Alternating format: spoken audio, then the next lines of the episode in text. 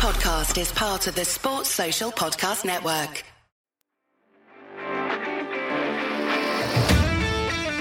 Seahawks fans, wherever you may be, thanks for listening to the show. Join your hosts, Bill Alvstad and Keith Myers, as we talk Seahawks football.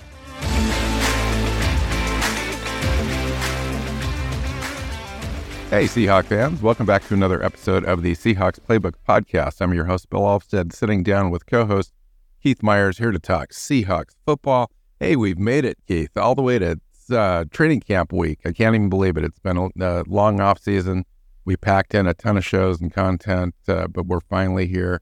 Going to talk about real football, uh, what we see on the on the field and on the ground this week. Training camp begins on the 26th, which is Wednesday, and uh, so today and our next show we are going to devote to uh, training camp preview shows. And uh, up in this episode is our look at the offensive side of the ball. Welcome in. Yeah. Um, interesting storylines here. I mean, training camp's always interesting. That's the whole point of training camp, right? Um, but this year with the offense, it seems like a lot of things are set, right? We know a lot about what's going to happen, what's going on. The expectations are really high, but they don't feel like pie in the sky high. They're just high because there's a lot of talent. Um, and um, yeah, but there are some still things that are up in the air, and so that I think that's a good place for us to to um to get started on here. Yeah. So you know, I think that you know things up in the air. Uh, you're right, though. Things are settled. Those are part of the storylines. I think our focus today was going to be, you know, top five, top six storylines. Uh, we both brought in our own independent lists, and there's a couple. There's some crossover. There's a couple uh, ones that each each of us brought in independently that we'll talk about. So there's plenty to talk about today, but why don't you, yeah, go ahead and start with um, what your your focus is on storylines as far as what might not be settled on the offense. Well, okay, so um, for me, I mean, I'm the offensive line guy, right? So you know where I'm starting with this. Um, like it's the battles at um, you know right guard and center. Um, can Bradford and Oluwatimi win jobs over veterans? Um, Brown and and um, Haynes. Uh, I'm going to be watching that really closely to see not just um, what the snaps are and who's getting snaps with the first team and all of that, but how are they doing? Because it's one thing to be getting snaps with the first team, but if you're getting outplayed, you're getting outplayed. You know what I mean? And that I believe is what we're going to see from Evan Brown is that he's going to get he's going to get all the first team starts or snaps for the first few for the first week. Um, but can Oluwatimi show that that's going to be a temporary situation? Yeah. Um, that's that's what I'm really looking at. And then how do they how do they bring um, Bradford along and and how much? I mean, Haynes is kind of the re, he's the incumbent. How much um, respect does the team give him as the incumbent to hold on to that spot, or do they really give to make it make it um, obvious early on that Bradford's got the inside track on that. Yeah, interesting questions, really. Um, let's start with let's start with Phil Haynes.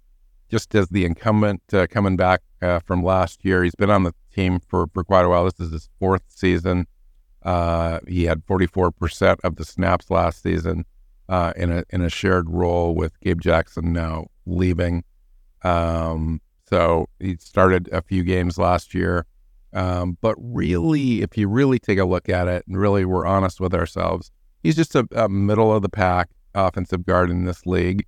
Not horrible, uh, doesn't do uh, anything extremely well, but is a solid guy. Team has a lot of respect for him. Uh, Pete views him as as the third starting offensive guard they had on the roster last year, mm-hmm. and they kind of treated him as such. Uh, Gabe Jackson had some issues with his knee. I think that's why he's still not un- he's unsigned so far this uh, season as well. Might be done uh, in the league. Uh, Phil Haynes had some opportunities to come in and show what he had, and it was okay. I mean, it was it was okay. It was starter level, um, but but nothing great. I think the hope I think for the team is that Anthony Bradford comes in and really shows up early and maybe takes that spot before the first game, if not halfway through the season. Um, and then, of course, Phil Haynes has had a history of some injuries. Um, and so I think that they definitely want Anthony Bradford ready to go out of the gate. Um, but you're right. That competition, I think, um, as far as uh, a roster position battle, is one of the top stories um, this in this training. Yeah. So, what do you think about Oluwatimi's chances there against Evan Brown? Evan Brown's kind of got the experience, has 23 starts over the last two seasons at both guard and center. So that provides some versatility on this roster. So if he does not start, he's a nice uh, guy that you can play at three different positions potentially. Mm-hmm. Um, but how does the team view him, and and what kind of contract did they give him? Um, well, they didn't give him um, a big starting contract. They gave him one that you'd expect for um, a guy that's probably going to be a backup. Um, but that it was kind of the idea was they didn't they didn't and he was a draft hedge. He was a guy that if nothing happened in the draft, they would have a guy. Um, he's basically like Austin Blythe 2.0, but he's also on a one year contract. For him, if he comes in, he wins the job, plays well, um, he'll get another contract, a bigger contract from, if not Seattle, then someone, because see, there's value there. Um, but then Seattle drafted Oluwatimi, right? Uh, and I know it's a fifth round pick, and fifth round picks usually aren't expected to come in and start week one. Um, but the Seahawks view Oluwatimi differently. It, they don't view him as a guy that is a developmental project. Um, this is a guy that's one of the most decorated offensive linemen ever um, in, in college football. Um, just all the trophy. awards. Yeah. Remington Trophy is the best offensive center, uh, and, and the Outland Trophy is, I think, even more impressive because that's the one that they give the best interior uh, lineman, uh, both either on offense or defense, uh-huh. um, awarded each year. So you got both of those, plus the you know the uh, the actual offensive line that he was uh, in command of, one as best offensive line in, in, all of college football as well. So I mean, twice, twice, yeah. And, and he twice. started everywhere he's been. So he's, you know, he started Air Force, it was somewhere else, and then um, Michigan. Uh, in spring, he shows up in spring, and they name him offensive captain after just a week of practices. Um, mm-hmm. And then he starts and just has a great year. Um, I don't. It's hard to kind of pinpoint exactly why he didn't go earlier. Teams didn't value his skill set and his command of the offense, his communication skills, his leadership qualities, etc., more than they did. Um, but he he fell. Seattle picked him off. I think he was a guy that they targeted. You know, they could have mm-hmm. gone uh, offensive line, offensive center earlier in the draft. There was a couple of names there that we obviously uh, talked about quite a bit early in our evaluation process leading up to the draft, and they decided that this is the guy that they really wanted. And it makes a lot of sense now that he's kind of been in. We've had a chance to really look at him a little bit more. Um, you had mentioned earlier in a, in a couple different shows that you expected at least one of these guys to start from day one. Yeah, absolutely. I think by the time we get to week one, at least one of the two will, will have won a job. Um, Bradford, I believe, has kind of an inside track simply because I don't trust Haynes to get through camp um, without getting nicked up. Now, he's not going to be one of those guys that ends up on IR, but he's one of those guys that's going to miss a week here or two weeks there, and and that's going to give a young player who he's competing with um, a chance to win the job because that's two weeks of working with the ones and no competition. And so I just think that that that's that's likely to happen. Oluwatimi's got, I believe, a harder path, um, in that he's. I, think of Brown as more of an established guy, even though it's his first year with this team. Um, he's been a starter uh, in the league, and and while he's not a high end starter, he's still a guy with with um, some experience on a really young offensive line. So we'll see, but uh, Oluwatimi is not your typical fifth round pick. This is a guy that is going to be given every opportunity to win that job. Um, last year, I said that I didn't think there was any way Seattle would go into week one with two rookie tackles. you are going to have one veteran on the group, and then they'll bring the second rookie on, um, along, you know, at some point.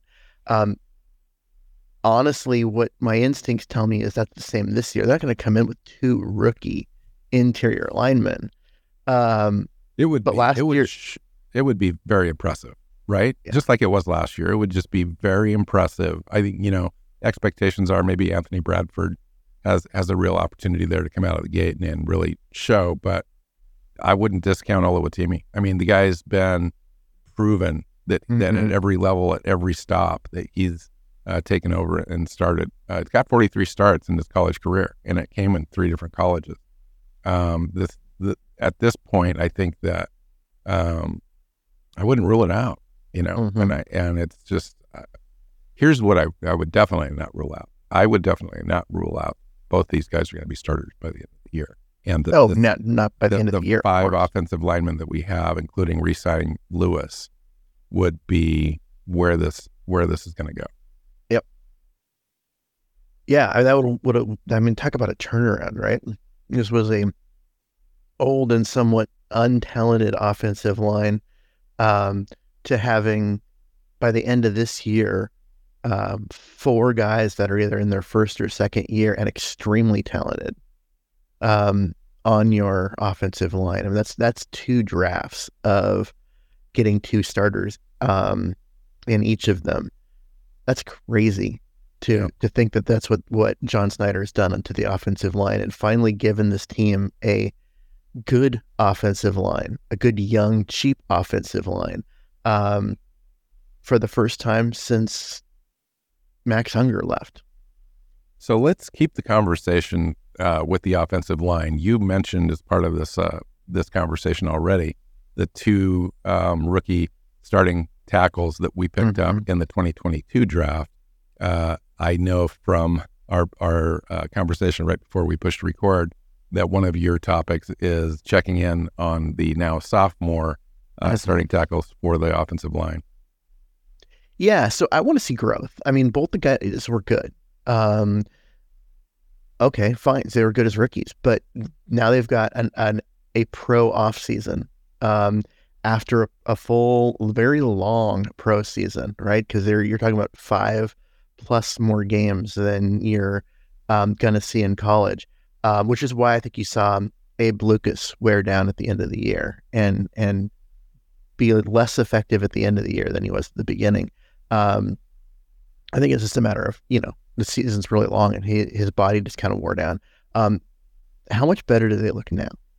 Right now that they've got an opportunity to put on um, some additional muscle to continue working at that level, um, to continue doing those things. How much um, better do they look? How much more comfortable are they in the offense and what they've got to do? How much are they playing instead of thinking? Um, and I think those things have an opportunity, both of these guys, to take a, a step forward in, in terms of how good they are, which, considering how good they were last year, is, I don't know, it's exciting to me because now we're talking about maybe having two really, really good um, tackles instead of two just highly talented tackles. You know what I mean? Like you, Sure. you go from being good to being great. And um, I, I can see that coming from both these guys. They're athletic um, enough to make another big step forward. So, we'll so in the in the off season, I'm not exactly sure when it occurred, but uh, Abe Lucas did have a little uh, procedure on his shoulder Mhm. um, and was not yet completely ready to go in mini camps. Is there any concern yet, or, or at least that, that you've heard, um, for Abe Lucas to be ready uh, out of day one? Um, I haven't heard that that they're worried about that. It's supposed to be really minor. It's just a little cleanup and and everything. And then he is, um, you know, focused on rehabbing and getting all that stuff back together. I I expect him to be out there. If he's not ready for day one of camp, it's just the team being um, overly cautious and they want him in the building so they can, you know, look at things like range of motion and strength and make sure that everything is um, where it needs to be before they throw him out on the field, and then he'll be out there soon. Um, if that doesn't happen and it starts to stretch into camp, that's when I would be, become worried because that means that uh, maybe something's not healing as it was expected to. And this is a guy going into his second year. He needs the camp time. He needs the practice time. They need him to be um, out there learning, and especially if he's going to have a rookie um, next to him at right guard. They need those reps together for the communication aspect of all of this. I think I So- think with all that said, um, yes, I think they're going to have less time uh, taking reps than they had last year, just because they they already know what they've got. They don't need to prove anything. These guys uh, Mhm. need some reps to get kind of uh, solidified, get some continuity with with the other offensive linemen. That's about it. I do expect to see a lot of uh, snaps uh, taken with Jake Curhan and Stone Forsythe, and, and then Greg Eiland and Jalen McKenzie as well. Uh, they've got four other tackles on the roster that they want to take a look at, like and find out what they've got um, uh, with those guys, especially like Jake Curhan and, and Forsythe, because um, at, at one point those guys look like they might be guys that that that could come in and possibly start for this team. No longer, but I think that the, the team wants to definitely feel comfortable going forward with those guys being reserve guys that they could plug in at, at any time. Especially, I think Curhan, where he could play potentially four different spots for this team. I would say three different spots. I don't see him as being a guy that's ever going to play left tackle, but right tackle and then both guard spots. Um, and uh, you know, he was a guy that was talked about as being perhaps the future at right guard until Bradford was um, drafted. So um, he's got a lot to prove. I mean, he, he's got to show that he, um, since he's now no longer in line to ever be a starter on the right side, uh, they, you know, he's got to show that he belongs on the roster. So I think it's going to be really interesting to see what he does. Interesting. So my uh, what I put down for my fifth storyline, working working my way forward to number one, was the competition at wide receiver number four. Um, I think that the the competition um, through the first three spots is seemingly locked in at this point, with Jackson Smith and Jigba coming in as the third wide receiver on this team, with Lockett and Metcalf obviously number one, number two, and then um, they've got some young guys then on the back end that that, that are going to be in competition for the fourth, fifth, and maybe sixth spot on the roster. D'Wayne Eskridge, uh, who's been hampered with injury for his entire uh, career so far, two year career. They still want to see what he's got. Uh, reports are that he's been looking explosive in camp. He hasn't missed any time with any nickups or injuries. So there's some hope there that he's going to be able to come in and at least uh, make the roster and, and uh, be in play for some snaps uh, in a rotation role. And then Dareke Young, uh, the the big wide receiver that came on uh, at the end of the last season, um, in a kind of a diverse role in this offense. The guy that can line up in the backfield, he can he can be a lead blocker as a kind of a fullback. Uh, you can br- bring him in as a as a tight end um, if you want to, and and and, um, and put him out in the flat uh, in space. Um, he does some jet sweeps for you, uh, blocks really well for a wide receiver. Uh, so they do like him, play special teams. Um, but does he step up this season and have an opportunity to come in and earn more uh, opportunities to actually catch the ball uh, in the in the offense?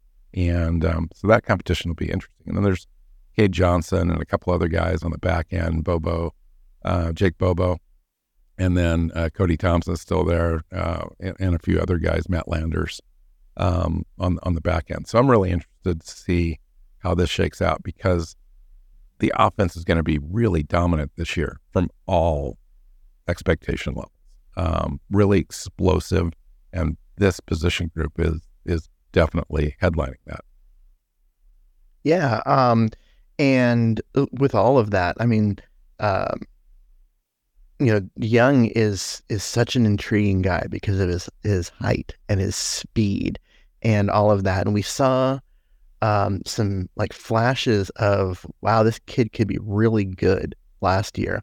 And then in the preseason games, he couldn't seem to hang on to the ball. He dropped a lot of passes, and that was really disappointing. But he, um, you know, he really showed that there's talent there, and he it took him some time um, over the course of the season to earn back some trust. Um, but he did end up with a couple catches at the end of the year. They started trying to get him involved. They did a bunch of of ways to get the ball into his hands, even if it, though even if it wasn't just in the passing game, right? And jet sweeps and that kind of stuff. Um, and his athleticism showed back up. I I want to see what he does. Does he take advantage of this opportunity and just go out and um, really hold on to it? Because the the athleticism and the size and that's rare. It really is. I mean, um, he could very much be a, um, you know, a, basically a poor man's DK Metcalf um, in terms of overall like ability and that yeah. kind of stuff. And and Deebo, um, Deebo Samuel kind of you know has that he has that sort of skill set where he's kind yeah. of a running back in a wide receiver role. He's a little yeah. tall for for that, but yeah, I mean he, he does all of those things. Um, and uh, I I'm really excited about him. And then at some point they need to get something out of that D'Wayne Eskridge pick. Um, and it was a second round pick. So far they've gotten absolutely nothing from that. Uh, hopefully he can stay healthy and show. Flashes. He had a couple flashes. I mean, he had like 17 catches, but man, they, they would like him to have like 40 catches. Yeah, this is by no, now he should be by now he should have made the Jackson Smith-Njigba um, first round pick um, unnecessary. Instead, he's an afterthought. And um, but there's a reason why they picked him where they did. There's talent there. He's just got to actually be healthy and do something with it. Um, and if that happens, like, okay, so you know the top three are there. And then if those two guys both pop during training camp, this that wide receiver room is now I mean, it was already good. Now suddenly it's scary good. And um, the opposing uh, defensive coordinators have no clue what to do yeah, with trying to cover that big guy. Yeah. Yeah, crazy. Okay, so how about you? What's what's the, the next storyline you want to talk about? Um, you know, I wanted to like very things are very different this year at the quarterback position than they were last year, even though it's the same two guys, right? Um, last year it was Geno Smith and Lock. It was Ken Lock who actually has more is younger and has more arm talent. Can he actually beat out Geno? The answer was no. Um, you know, could Geno like actually look like he was a guy that um could lead this team and not be traditional, you know, Geno from his entire career? Um, the answer was yes, kind of. He didn't really show much of it in camp and preseason, but once you know the season got here, he really looked great all year. Um, but now there's a different kind of pressure on him, right? It's not a can he win a job? Can he hold off the competition? Can he prove that he's belongs in the NFL? Now it's a can he build on a Pro Bowl season? Can he um, run what looks like it might be one of the most dynamic offenses in the entire NFL? Like, what does he do with the success that he had? Can he manage that? The the narrative around him is completely different this year than last year. And I find that fascinating. Like I want to see what's uh, what's going on uh, with him and, and how in control does he seem of of the roster, like you know, in the locker room, uh, and the offense and all of that, and how much does the team put on his plate? Like, do they give him additional controls of things at the line of scrimmage? I know they put a lot on him last year, and he proved that he was worth it, but um, there was room for him to take more control over things, and uh, I'd love to see him do that. You know, it's interesting, Keith, because last year, you know, we heard the confidence coming from Pete Carroll and Shane Waldron uh, about how they felt about Geno Smith. And, you know, he, as a, a, fan and as a, even a reporter um, close to the team, sometimes that stuff's overlooked because he's, he's a second guy. Uh, Russell Wilson was the predominant player on this offense for 10 seasons and Geno just didn't really. Um, he was an afterthought, and so when he had his opportunity, nobody really knew what was going to go on. Of course, Pete Carroll wanted to say all the right things after we acquired Lock in the trade uh, to kind of prop up uh, Drew Lock and his confidence level, so he can come into camp and, and it, it would be a real competition. And but it turned out it was really Geno Smith's job to lose the whole time, and rightly so.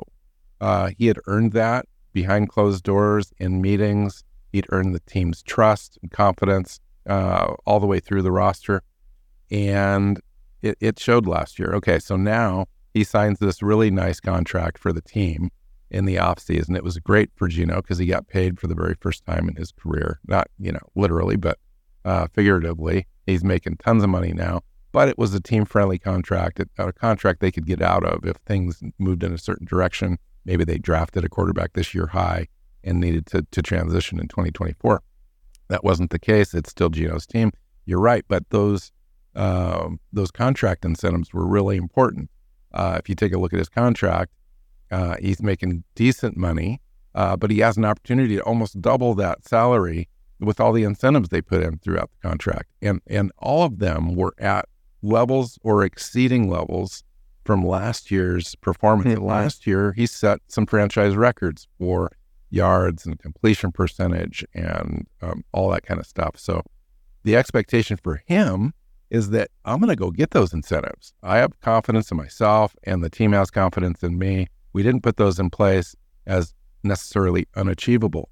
We put those in place because we want to achieve those. And if we do, we're going to go deep into the playoffs. And I think that's the kind of attitude and the vibe that you kind of feel around the team and Geno this year, where they're like, sky's the limit. And, you know, it's interesting because you're talking about a 34, what, 33, 34 year old quarterback. You're still trying to identify what the ceiling is um, on this player. It's a very unique situation, but I think he's become the true leader of the team, um, especially the offense. And this team really does go as far as Geno does. Yeah, um, and he they really do. And I like the idea that the the incentives are there; they're beyond what he did last year, but they're not so far out there they're unachievable. These aren't ones that were put in place like, hey, here's this possible money you could earn, but they have no expectation that he'll get there they're in place so that way if the team doesn't do as well as as everyone thinks they will on offense, well, they didn't pay him. They, they won't won't have overpaid him. Um, but they're there with the expectation that he will get at least some of them. Um, and they'll be happy to have the cap hit and less cap room a year from now um, if he gets to them, because that means he had a great year. Um, and if he has a great year, this offense is unstoppable. And that is really kind of the point in all of this. Um, but the storyline is different. The way he's going to be treated um, is different. This is now his job. There's no competition, right? He's expected to come in and um, kind of be the face of the offense, to be one of those guys. It, it, the role is different once you're the established starting quarterback. Um, and so I'm I'm very interested to see how that looks and how that works differently this year. Yeah, absolutely, absolutely. My next one um, that I had was at running back. Um, it's kind of a one of those things that you don't think about too much, but I, the more I thought about it and really kind of taking a look at the storylines on the offensive side of the ball, um, there's not a lot. Like you mentioned early on in in the conversation, the offense is kind of set.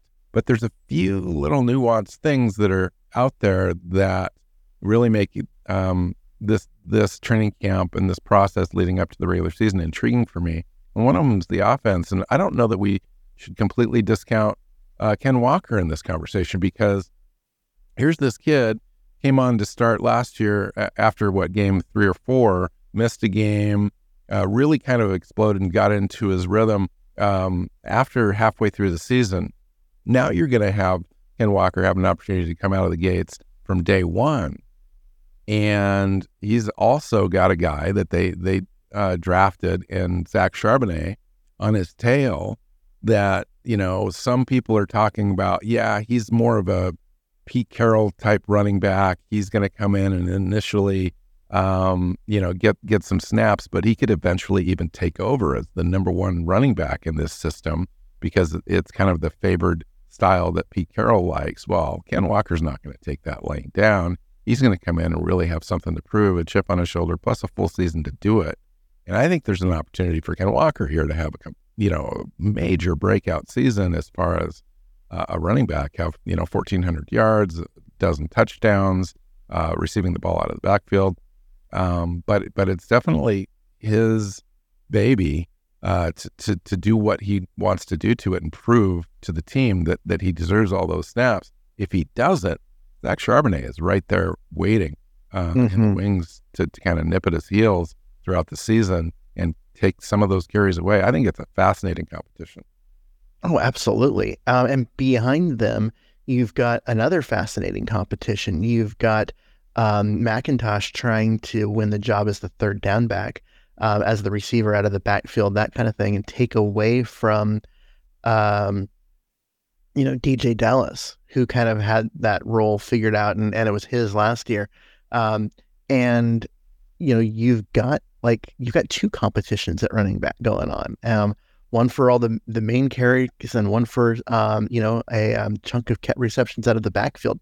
And there's a lot of talent in all four of those guys. They they're they're all um, they're all guys that uh, deserve shots in, in in all of this. And so uh, I think it's it's fascinating. It really is, and it's one of the things that you and I had um, have been talking about on why we're so um, we're, we're so excited about this offense and why we think it can be um, special is because of the fact that you've got, um, you know, you've got depth at places, you've got talent across the board. There isn't, oh well, you know, they're they're good here, but here's this other weakness. Can they overcome it? Like they've got, you know, they're four, there are four running backs, right? Two that deserve that deserve a ton of carries, and a couple that are fighting for, um, you know, the third down job. That are all talented, and, and it's really interesting. With all I do love that depth piece, but there's just no discounting the uh, the ideas of, of those those two main guys at the top. I mean, Oh, this yeah. is the first time I really the potential. I think there was potential last year, but Penny, you know, got hurt and so forth. You really didn't see that tandem work uh, together. But this is really the first time where Pete has had two two different kind of running backs that that could potentially share the load in this offense that would resemble what Pete had at USC with Reggie Bush and LenDale White. I mean, those Mhm. that's kind of like the the two types of running backs now that the Seahawks have.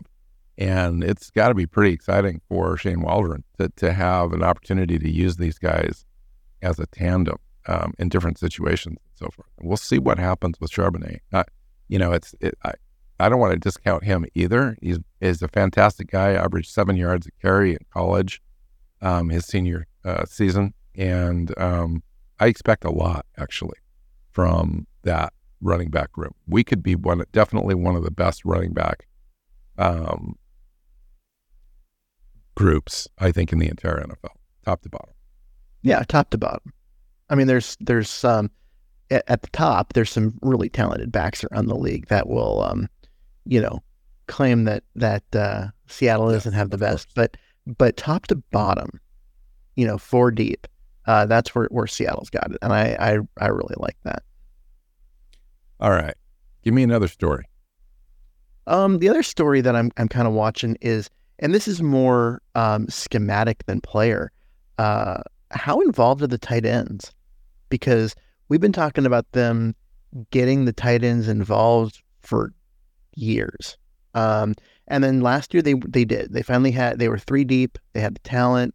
They got the tight ends involved. But now you've got that third receiver that they were missing. Um, and maybe a fourth and fifth receiver. Now you've got more running backs to get the ball to. Do the tight ends stay involved? Or do they start to fade and become an afterthought like they have been all of Pete Carroll's time here, um, minus the Jimmy Graham years?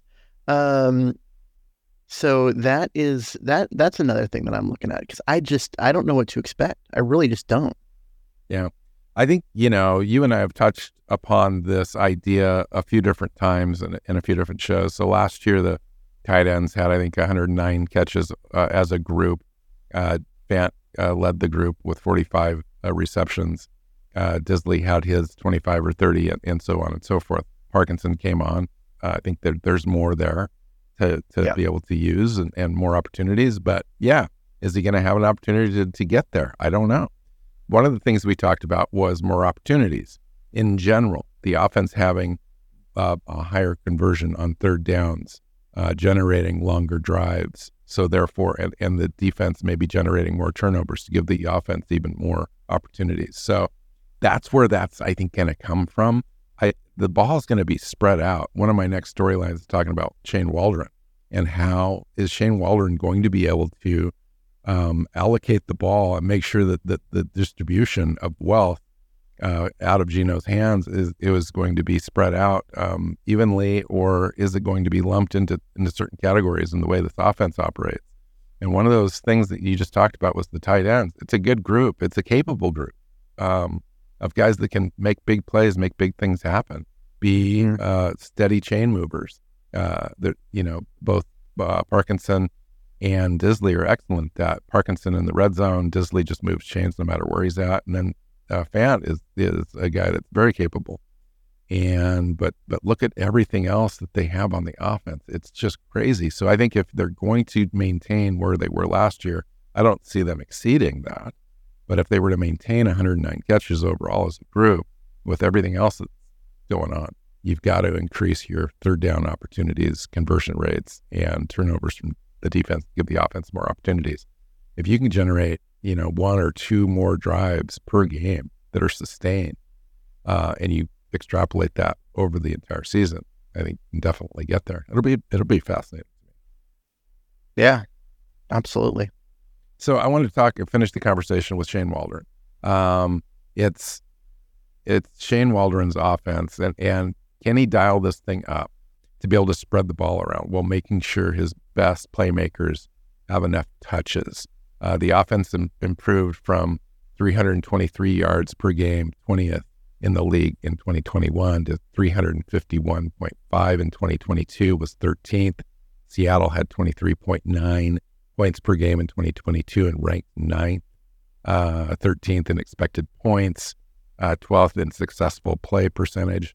There's an opportunity here based on just improvement of what we just talked about all the playmakers, third down conversion opportunities and so forth, where we could get those rankings. And we've talked about this offense being a legitimate top five offense. Is it, are we exaggerating when we say that? And and how much pressure is on Shane Waldron this year? Oh, yeah, that that's true because the expectations are really high, and he, it's his job to make sure they meet those expectations. Um, if they don't, if this is not a good offense. Um, you know, I can't even. Why? Yeah, like what? What? Where did where did they go wrong? Like what? What's the mistake there? Um, and if it is a great offense, which we think it will be, like this could advance his career. He could be a guy whose name is um, showing up as a head coaching candidate a year from now. Certain and, interviews, absolutely. And so, um, yeah, there's there's pressure on him. Um, and we'll see. I mean, we'll see how it ends up working out for him. But um, it, oh God, it's hard to imagine that a guy that did so well last year now has more at his disposal, more talent, um, is not going to do better. I just, I, I have a hard time believing that. We've literally run the whole thing back, and then we've added Njigba, Charbonnet, and McIntosh to the equation. You know, mm-hmm. plus a couple offensive line improvements potentially. and then Geno running back in his second year uh, with more confidence, more weapons. Um, wow, I, I I've never I haven't been this excited to watch an offense since uh, Russell Wilson was in I think his second year. I was very excited to see him come back and see what he could do and improve on. And sure enough, kid went to the Super Bowl and won it. Mm-hmm. Um, I this is that level of like excitement for me. Just so many weapons. I've just not. I can't remember when Seattle had so much depth at every skill position and weapons at the top of They've never had positions. It. It's just crazy. They've never had it on offense. They really haven't. Um, even the the like the great offenses that they've had, um, like Mike Holmgren's, um, uh, you know, 2005 offense. That was one running back um, in Shaun Alexander, and you had, I mean, they had a great offensive line, but then it was also who are the receivers, right? Darrell Jackson. That's that's about it. Yeah, who's who's not a was never a top receiver, and and any um, ball a lot too. Um, yeah, and then you go with um, you know, their tight end was Jerramy Stevens, right? Um, they've never been this loaded on offense. I got to keep saying that on offense because they've been this loaded as, as loaded as the offense Yeah. is, they've been that loaded defensively Yeah. um, at, at multiple stages. Um, you know, 83 comes to mind as as an absolute elite team. I know most people listening think, you know, 2013, 2014, but um, don't discount that 83 team. That God, that defense was good. 83, 84. Yeah. Yeah. Yeah. Chuck Knox and that. Yeah. All that that was that was great. Kenny Easley. Um, okay.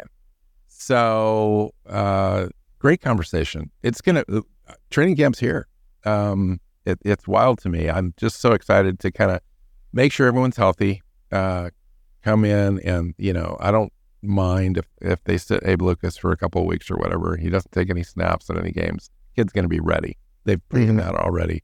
Um, I I would I'm really anxious to see Njigba how he moves in the offense, how much Geno trusts him right out of the gate and goes to him um, in in the games when when the games start. Um, one of the things I'm gonna be looking at is uh, how Geno does against Seattle's defense because our um, defensive back group is really good, and uh, while practices are not going to be physical. Those guys are going to be as sticky as they can be, and those we've got some pretty sticky defensive backs. So it'll be some tight windows. I think Geno's going to have to throw into in um, in preseason and, and during practices. And if, if reports are coming out that that it's looking really good, it, that's that's a good sign. Yes, sir. That's all. That's all I got. You got anything else? Nope. all right. Let's get out of here. Uh, we'll we'll be back uh, next show with the defensive side of the ball uh, as a preview. So hopefully you will join us for that. Until then, you can find Keith on Twitter at Myers NFL. You can find me at NW Seahawk. Um, also on Threads as well as at uh, at Bill Alvstad on Threads. If anybody's starting that platform, that's uh, that's a good place to be as well. You can find us on your favorite podcast platform and YouTube. Uh, we've got our own YouTube channel. Please subscribe and share it and leave a good review if you like the show. So until next time, go Hawks. Seahawks Playbook Podcast listeners, thanks for joining us for another edition of the show. You can find us on Twitter. Bill is at NW Seahawk, Keith is at Myers NFL, and the show is at Hawks Playbook. You can listen and subscribe to the show at SeahawksPlaybook.com.